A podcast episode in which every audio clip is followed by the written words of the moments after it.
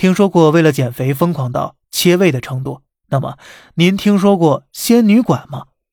根据澎湃新闻报道，双十一期间呢，灰色产业仙女馆依旧能在电商平台顺利下单。你能联想到所谓的仙女管是一根插入胃部五十厘米的催吐管吗？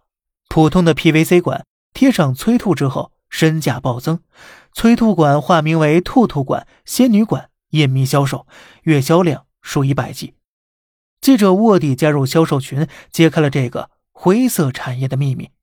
有卖家声称，平均一个月瘦十几斤，而且使用无异物感，相对手动催吐无副作用。甚至部分商家还会引导购物者，所有的聊天记录都以暗语进行催吐，以声来代替，吐则表示催吐的人，英文字母 S D 表示手动催吐。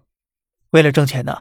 甚至连催吐不伤身的话都能说出口了，这帮卖 PVC 软管的无良商家还有良心吗？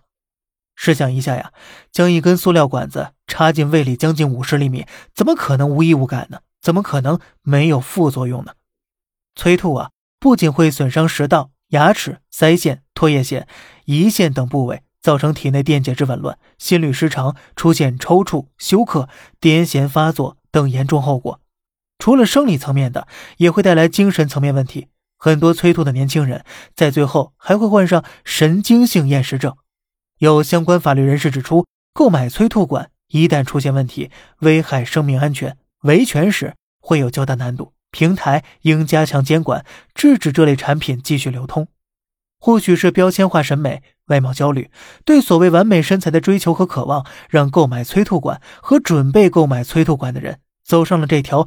极端的减肥道路，爱美是一种自由，但是我更觉得，每一个人在爱美之前，是不是先应该学会爱自己呢？好了，这里是小胖侃大山，每天早上七点与你分享一些这世上发生的事儿，观点来自网络，咱们下期再见，拜拜。